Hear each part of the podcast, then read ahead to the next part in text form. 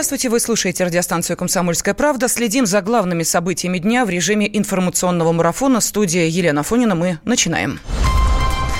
Роковая лавина. В горах Алтая погибли семь туристов. Переговоры подлинные. В Росавиации подтверждают данные расшифровки самописца. Будут сидеть? В суде огласят приговор Кокорину и Мамаеву. Самокаты и секс-игрушки. Что еще взламывают хакеры?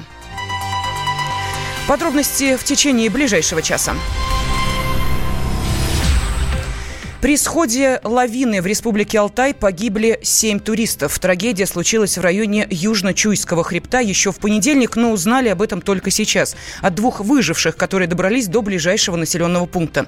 Группа была из Новосибирска и с нами на связи. Субкор в Новосибирске Вадим Алексеев. Вадим, здравствуй. Здравствуй. Что известно о погибших и э, насколько они были опытными туристами? Это были очень опытные туристы. Э, женщина, которая занималась без малого 10 лет, даже ее по сравнению с другими считают новичком. А те люди в этой группе, которые занимались наиболее основательно, у них опыт порядка 40 лет.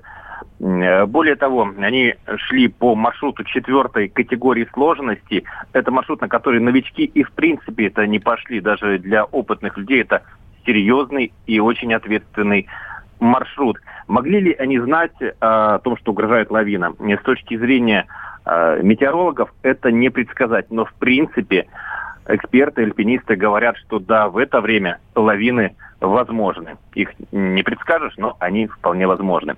И здесь человек может спросить, а почему же им разрешили туда идти, почему же МЧС не остановила людей? В МЧС поясняют, что нет у них полномочий кому-либо запрещать выход на маршрут. Хотя э, люди, МЧС, спасатели поставили в известность о том, что они в этот путь отправляются. Подробнее может рассказать э, Светлана Лешко, представитель пресс-службы Главного управления МЧС России по Республике Алтай. 6 мая в районе Южно-Чуйского хребта Республики Алтай произошел сход лавины, в результате чего пострадала группа туристов из Новосибирска в количестве 9 человек. К сожалению, в результате этого 7 человек погибли. Двое выживших сумели только сегодня сообщить о происшествии. Сегодня в 14 часов из Горно-Алтайска организован вылет спасателей. Пока в количестве 8 человек. Скорее всего, группа спасателей будет увеличена для проведения поисковых работ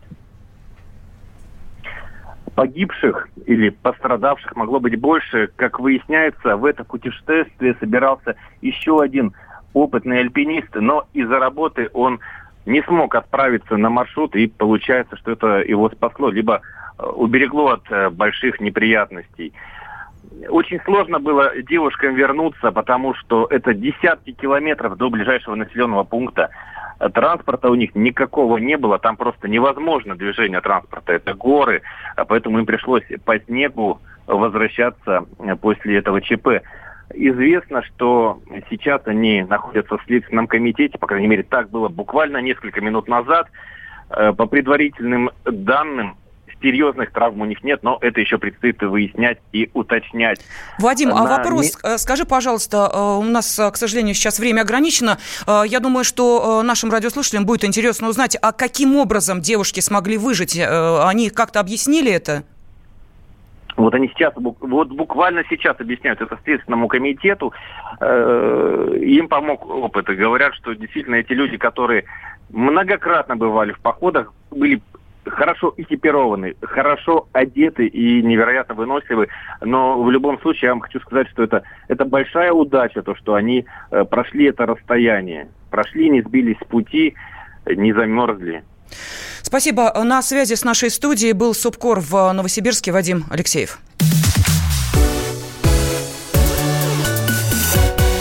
Переговоры пилотов сгоревшего суперджета с диспетчерами Шереметьево подлинные. Об этом сообщают источники в Росавиации. Ранее расшифровка диалога командира экипажа с землей появилась в СМИ. Из нее следует главное. Удар молнии, из-за которого борт вернулся в аэропорт, не нанес серьезного ущерба. В воздухе лайнер был практически исправен. Связь была. При заходе на посадку пилотов координировали диспетчеры. Как это было? Мы сделали реконструкцию переговоров. Шереметьево, вышка, Аэрофлот 1492. Как слышите? Говорите. Пан-пан, пан-пан, пан-пан. Этот сигнал в радиопереговорах означает, что у самолета аварийная ситуация, однако конкретной угрозы людям или судну нет. Рабочее гнездо, Аэрофлот 1492, Москва подход, Москва подход, просим возврат. 1492, потеря радиосвязи, самолет горит в молнии. Аэрофлот 1492, ИЮ, снижайтесь, эшелон 80. Аэрофлот 1492, справа курс 160. Какая-нибудь помощь необходима будет? Справа 160. Нет, пока все нормально. Штатно. Аэрофлот 1492. Только проблемы со связью. Вас правильно понял? Связь и потеря автоматического управления самолетом. Вас понял. Аэрофлот 1492, прошу орбиту. Мы не готовы к заходу. Это означает возможность сделать круг. Аэрофлот 1492, вас понял. Курс 350 возьмите вправо. Аэрофлот 1492, через сколько будете готовы к заходу? Аэрофлот 1492. Подскажите, как будете готовы к заходу? Не слышно вас было. Подскажем. Аэрофлот 1492. Аэрофлот 1492. Готовы к заходу? Да. Аэрофлот 1492. Как будете заходить? Визуально или по ИЛС? ИЛС – радионавигационная система захода на посадку по приборам. Может осуществляться как в автоматическом, так и в ручном режиме. Заход по ИЛС. Аэрофлот 1492. Необходима помощь. Аэрофлот 1492. Шереметьево, вышка. Продолжайте заход. Слушаю, 24 левая. Аэрофлот 1492. Ветер у земли 160 градусов. 7 порывы 10 метров в секунду. ВП-24 левая. Посадку разрешаю. Аварийные службы на полосы. И еще одна ошибка, которую выявили переговоры. Экипаж отказался от помощи наземных служб, говорит пилот первого класса Андрей Красноперов. Такой ситуации нет штатного радиообмена. То есть он хотел сказать, что в самолет ударила молния. То есть вот эта вспышка он воспринял как горит молния. Тогда понятно. Меня больше волнует другое, как это заходили на непосредственно посадку, и там у них такой радиообмен возник, что диспетчер сказал, нужна ли вам помощь в посадке. А правый сказал, все нормально, штатная посадка. То есть он как бы успокоил наземные службы, что не, не надо ничего на полосу выдвигать. Вот в чем суть. Все говорят, что вот наземная служба не обеспечила пожарной машинами, там все остальное. Ну как они обеспечат, если экипаж докладывает, что все нормально? Вот тут я не понимаю. Связи реально не было. Это другая связь. Это аварийная связь, которая идет через АРК. Есть такая система, там можно связаться по аварийной частоте. Она оказалась в рабочем состоянии. Она пропадала, не такая качественная связь, неустойчивая, но, по крайней мере, связь была, что они могли хоть чем-то обменяться. Могли элементарно запросить у диспетчера, там, дайте нам зону ожидания для выработки топлива там, или чего-то еще. Через несколько минут в нашем эфире свидетельство пассажира, которому удалось выжить в этом пекле. Ну а «Комсомольской правде» удалось поговорить с Юлией Каревой. Это мама погибшего бортпроводника э, Максима Моисеева. Она до последнего надеялась, что сын жив. Искала его во всех московских больницах, но безуспешно. Юлия Карева описывает эти мгновения как самые страшные в жизни. Она всегда следила за полетами сына, сына а Максим всегда звонил маме, чтобы рассказать о полете и возвращении скромный, помощник, отважный. Во всем всегда помогал, никогда никого не обижал, ко всем имел уважение. Мечтал с пятого класса стать летчиком. Он учился в Санкт-Петербургском университете гражданской авиации и хотел отучиться на заочном и дальше отучиться на пилота. Потому что он каждый раз переживал, чтобы нормально взлетели, нормально долетели, присели. Он когда возвращался, он всегда звонил, говорил, мама, я прилетел, но я дома. Я в этот раз с ним разговаривала только днем, к сожалению. Ему 21 год только исполнился 24 так... апреля. Только ему один, 21 год исполнился. Ему еще не было 22 лет никак. У него день рождения 24 апреля 98 года. Только отпраздновал свой день рождения. Он даже когда ему было 15 лет, он спас мужчину, когда тот тонул. Также Юлия Карева рассказала, что стюардесса испугалась и попросила Максима поменяться с ней местами. Он отправился в хвост салона, где вместе с пассажирами и погиб.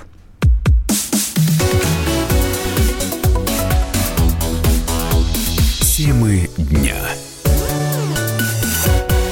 Всем привет, я Андрей Норкин. А я Юлия Норкина. И мы переехали. К счастью, не на другую радиостанцию, просто на другое время. Простыми словами теперь в эфире по понедельникам, вторникам и средам в 9 вечера по московскому времени.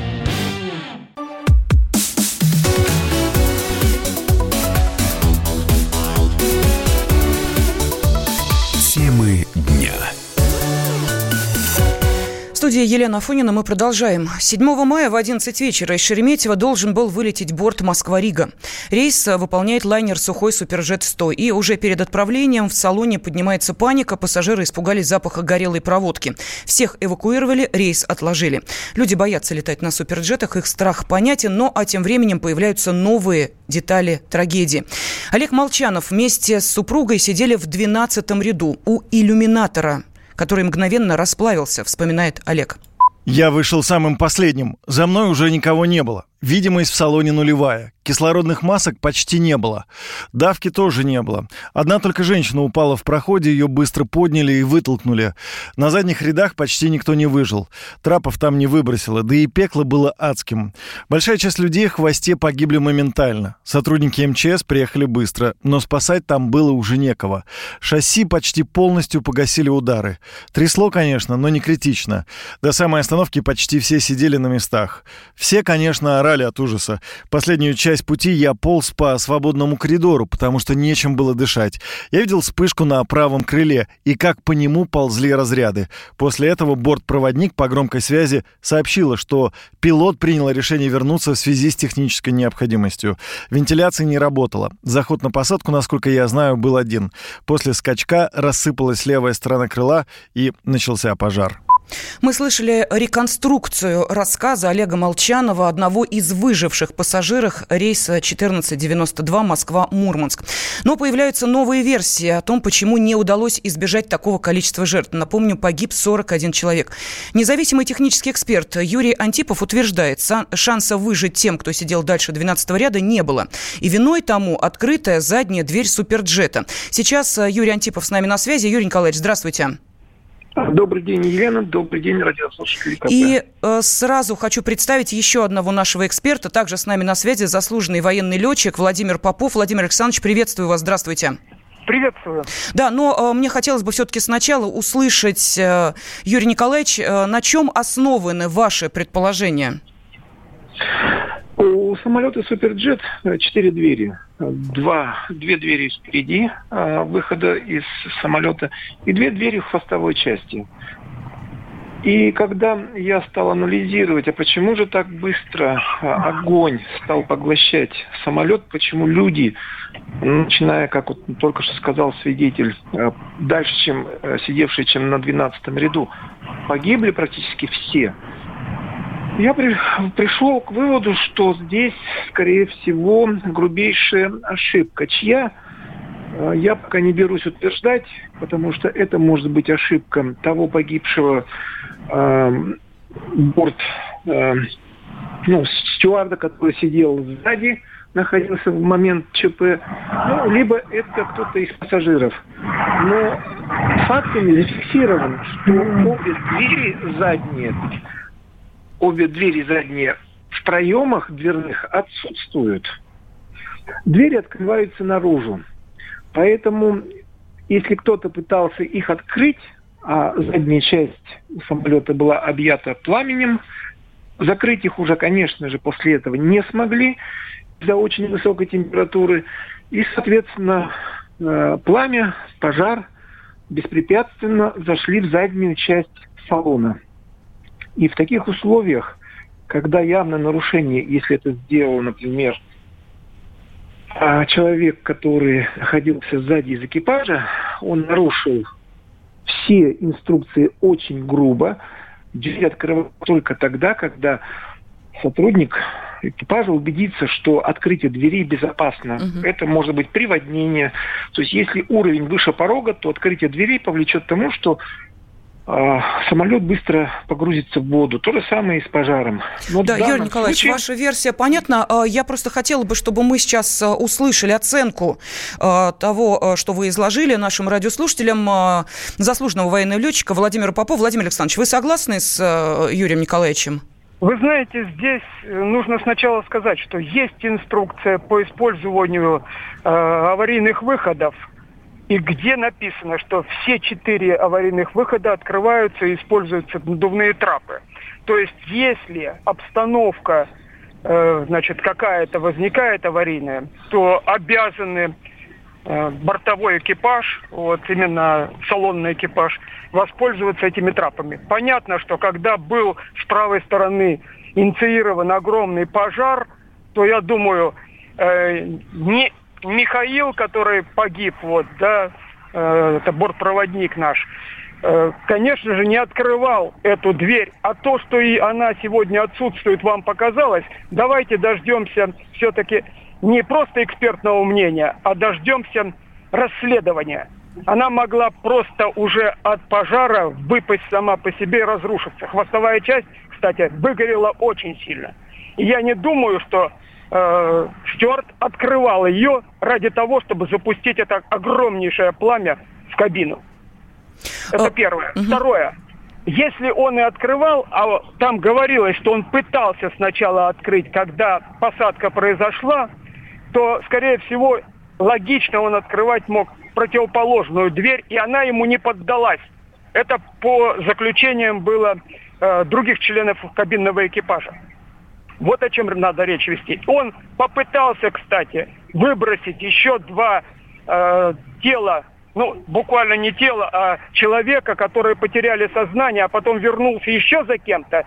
И после этого он уже больше не появлялся в проеме. Это также подтверждено уже следователями, которые говорят о том, что по крупицам собирают эту обстановку. Это Э, тоже нужно Да-да-да, учитывать. э, вопрос э, еще один к Юрию Николаевичу. Вот э, не случайно мы дали послушать реконструкцию рассказа Олега Молчанова, выжившего пассажира, который сидел вот в крайнем, 12 ряду, крайнем, потому что дальше, как мы понимаем, уже, к сожалению, люди не выжили. Он говорит, я еще раз процитирую, трап не выбросился, не выбросили, точнее, вот так. Э, То есть у них не было возможности спускаться по трапу. Э, Вы же говорите, что дверь была э, открыта стюартом. Как состыкуются эти слова? Ну, смотрите, у нас, вот как я уже говорил, как только ЧП, так у нас сразу все пилоты становятся вдруг экспертами, хотя в Нет, подождите, случае- мы, лучшем- я секундочку, говорю о Я- пассажире, я- который находился Да, внутри. Я расскажу. Сейчас слово предоставлено мне. Просьба успокоить и дать мне сказать мне хотя бы несколько слов. Я говорю только на основании фактов, а не то, что говорит человек, что он там что-то думает. Двери, проемы пустые. Двери могут выпасть от пожара только тогда, когда фюзеляж полностью разрушен, потому что конструкция фюзеляжа гораздо слабее по своим конструктивным элементам, чем конструкция двери. Дверей нет. Дальше я привел пример. На своей странице в Фейсбуке конкретная фотография. Как только самолет остановился, объятый пламенем, в проеме, где должна находиться правая дверь, мы видим четко очерченную дверную, собственно говоря, коробку, и там пламя. Поэтому собеседник второй Собеседник говорить военный что летчик Владимир Попов. На секундочку. И что? А, что? и ничего, Я говорю да? на Ну, хорошо, фактов. А человек, который сейчас пытается апеллировать и говорит, давайте дождемся, он фактов таких не имеет. Он смотрит на поверхностную картинку. Ну, в лучшем случае, наверное, на штурвал. Все. И показания очевидцев тоже в данном случае для вас э, ничего абсолютно не вот. значат. Мы Нет, про них забываем, что люди говорят, трапа э, не было Нет. выброшено. Еще раз говорю, пассажир с 12 ряда утверждает, что сзади него уже никого не было. Что никто из заднего... Пассажир с 12 ряда, мы это слышали, утверждает, что трап не был выброшен. Это его прямая речь. Ну, естественно, Значит, реконструированная ну, нами. я говорил о том, что пламя было непосредственно в хвостовой части. Он это тоже не утверждает. А он говорит Он о том, говорит, что расплави- он расплавились у него уже иллюминаторы в этот До момент. захода на посадку, совершенно верно. Вот в Он тот момент. говорит, что сзади него никто уже не выходил. Он выползал с 12 ряда последним. Поэтому бортпроводник, который находился сзади, просто не мог с задней части салона перейти в переднюю часть, кого-то вытащить, уйти опять в заднюю. Это бы заметил пассажир с 12 ряда. Но пассажир говорит, этого не было. Так, ну, а, понятно.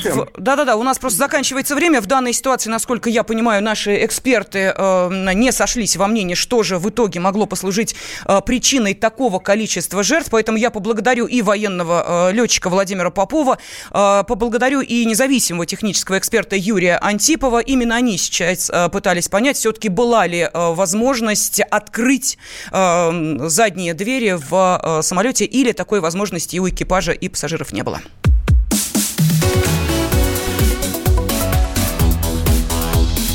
Темы дня. Товарищ адвокат! Адвокат! Спокойно, спокойно. Народного адвоката Леонида Альшанского хватит на всех. Юридические консультации в прямом эфире. Слушайте и звоните по субботам с 16 часов по московскому времени.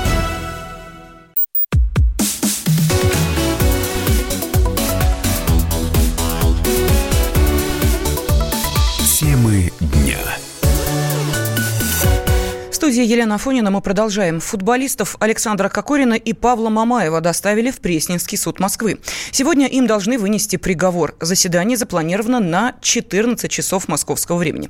Там уже находится наш корреспондент. Позже в прямом эфире узнаем у него, что происходит в зале суда. Ну а хронология этой уголовной истории, ставшей скандальной, в нашей справке. Справка. 8 октября 2018 года появилась информация о том, что Кокорин и Мамаев избили в кофемане на Большой Никитской неких высокопоставленных чиновников. На следующий день журналисты выяснили, что о действии футболистов пострадали директор департамента автомобильной промышленности Минпромторга Денис Пак и гендиректора ГУПа НАМИ Сергей Гайсин. Камеры видеонаблюдения зафиксировали, как Кокорин со всего размаха ударяет Пака стулом, Мамаев дал Гайсину кулаком в лицо – Медики диагностировали у Пака черепно-мозговую травму, сотрясение головного мозга, ушибы конечностей, у Гайсина поверхностные раны и ушибы. Позднее стало известно, что футболисты участвовали в еще одной потасовке до случая в кофемании. Утром 8 октября у гостиницы «Пекин» двое мужчин напали на водителя «Мерседеса». Как было установлено правоохранительными органами, иномарка принадлежит ведущей Первого канала Ольге Ушаковой, а в нападавших были опознаны Кокорин и Мамаев. Два дня спустя, 10 октября, было возбуждено уголовное дело по статье «Хулиганство». Футболистам было предложено добровольно явиться к следователю. В случае неповиновения их объявили бы в федеральный розыск. Мамаев прибыл в Главное следственное управление МВД по Москве для дачи объяснений в установленный срок. Несколькими часами позднее туда пришел и Кокорин. Вечером 11 октября Тверской районный суд арестовал их, а также младшего брата Кокорина Кирилла. Всех отправили в СИЗО «Бутырка». Для расследования была создана целая следственная группа. Срок ареста несколько раз продлевали. Каждый раз адвокаты ходатайствовали об изменении меры пресечения, но суд отказывал. Не помогли ни личное поручительство, так за Кокорина просили все зенитовцы, президент клуба Сергей Фусенко и главный тренер Сергей Симак. Не спасли и деньги. В качестве залога защита Мамаева предлагала 6 миллионов рублей, а Кокорина – 10. За время содержания под стражей полузащитник Краснодара провел матч между заключенными Бутырки, а нападающий «Зенита» потерял спортивную форму. Журналисты, которые следят за делом, отмечали, что он очень поправился. Судебные слушания по существу начались в начале апреля, то есть через полгода после ареста. Каждое заседание широко освещалось в прессе. Сообщения зала суда непременно попадали в топ новостей. 6 мая футболисты выступили с последним словом. Они заявили о признании вины и раскаяния, а также назвали заслуженным наказанием те месяцы, что провели в тюрьме. Мамаев попросил у суда вынести приговор, не связанный с реальным лишением свободы. Он подчеркнул, что профессионально может работать только футболистом, а нахождение в местах лишения свободы этому помешает. Кокорин извинился перед командой, тренерами и руководством клуба, также попросил прощения у чиновника Минпромторга и водителя. Он заявил, что хочет вернуться к семье и продолжить играть в футбол. Гособвинение потребовало для братьев Кокориных полтора года колонии общего режима и на один месяц меньше для Мамаева. Сегодня Пресненский суд Москвы огласит приговор футболистам Александру Кокорину и Павлу Мамаеву, обвиняемым в побоях и хулиганстве. Ловец покемонов Руслан Соколовский полностью свободен. Суд Петербурга освободил его от уголовной ответственности. Его привлекали по 282 экстремистской статье, которая в прошлом году была частично декриминализирована. Наш корреспондент Дмитрий Делинский передает из Петербурга. Криминальная история блогера Руслана Соколовского, похоже, пришла к концу. Ловец покемонов полностью свободен, хотя у него за плечами осталась судимость за оскорбление чувств верующих. На этой неделе Куйбышевский районный суд Петербурга поставил точку в деле, которое начиналось еще в августе 2016 года в Екатеринбурге. Напомню, тогда никому неизвестный уральский парень Руслан Соколовский объявил себя видеоблогером и опубликовал в интернете видео, как он играет в игру Pokemon Go в храме на Крови. Эта церковь построена на месте дома Ипатьева, в котором расстреляли императора Николая II и его семью. И популярность к видеоблогеру пришла. Только вместо восторженных поклонниц за ним начали гоняться следователи. После многочисленных жалоб от верующих полиция нашла в его видеозаписи не только кощунство, но и признаки экстремизма и возбуждения ненависти на религиозной почве. Приговор — три с половиной года условно. Соколовский извинился перед православными, переехал в Петербург и уже здесь подал ходатайство об отмене приговора, поскольку в декабре 2000 2018 года статью 282 Уголовного кодекса «Возбуждение ненависти либо вражды, а равно унижение человеческого достоинства» декриминализировали. На этой неделе суд ходатайство удовлетворил. Впрочем, у ловца покемонов остается еще судимость за оскорбление чувств верующих и за ручку с видеокамерой, которую нашли у него дома. Но с учетом того времени, что он провел за решеткой под домашним арестом, Соколовский считается полностью отбывшим наказание. После переезда в Петербург он говорил, что хочет перебраться за границу. Ну и вот теперь Соколовский теоретически может ловить покемонов в любой стране мира. Дмитрий Делинский, Радио «Комсомольская правда», Петербург.